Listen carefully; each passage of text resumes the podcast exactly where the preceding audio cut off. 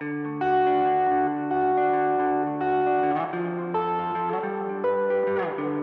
welcome to Tuesday night, Southland City Church. I'm Jason, if we haven't met.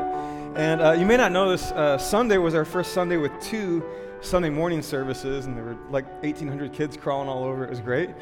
And uh, you're here, the Tuesday night crowd, and we're really glad to welcome you. And we've got a great service ahead. We're going to open up some new ideas. We're going to sing together and pray some more. Uh, but first, we call ourselves a, a community of grace and peace. Maybe you've heard us talk like that before.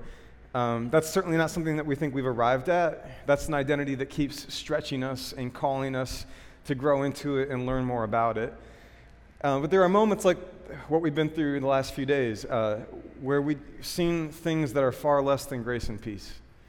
Um, we've seen like the undoing of peace, the undoing of harmony, of shalom. Um, we call ourselves a Jesus centered community. Like, the way of Jesus, the presence of Jesus, the teaching of Jesus, the world that Jesus is pointing toward, all of that is at the center of what we want to become. And like what we've seen with white nationalism and racism and um, Nazi signs in the streets is just flat out anti Jesus, it's anti Christ.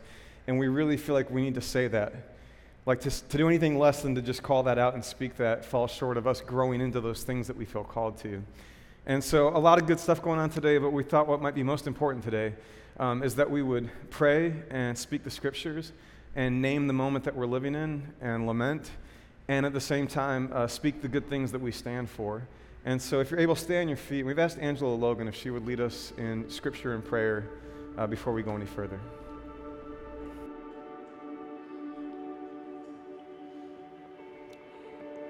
Anyone who claims to be in the light but hates a brother or sister is still in the darkness. Anyone who loves their brother and sister lives in the light, and there is nothing in them to make them stumble.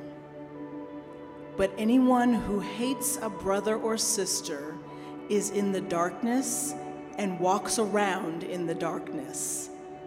They do not know where they are going because the darkness has blinded them together. In the name of Jesus, we stand against hate. We stand against white supremacy and racism.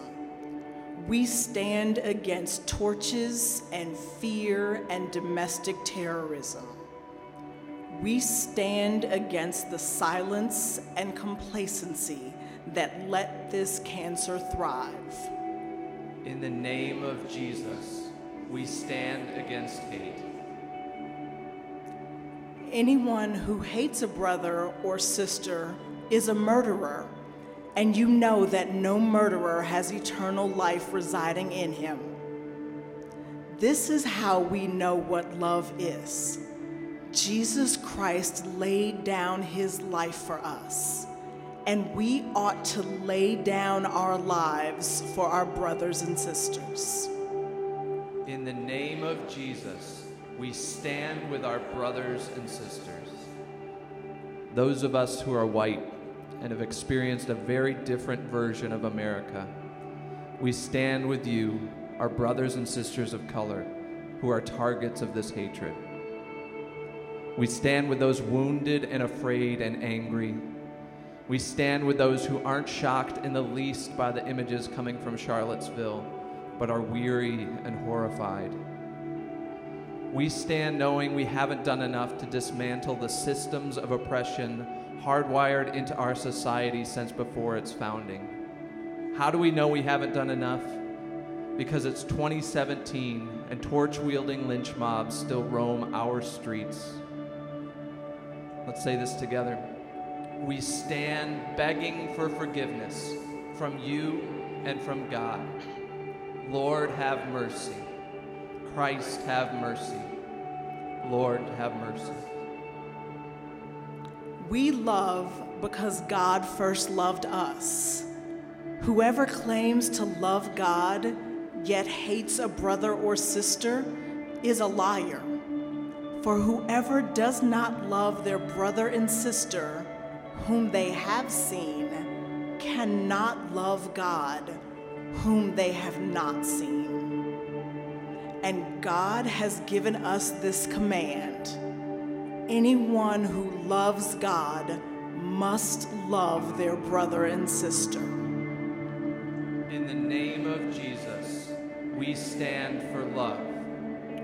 We stand for grace and peace. Shalom.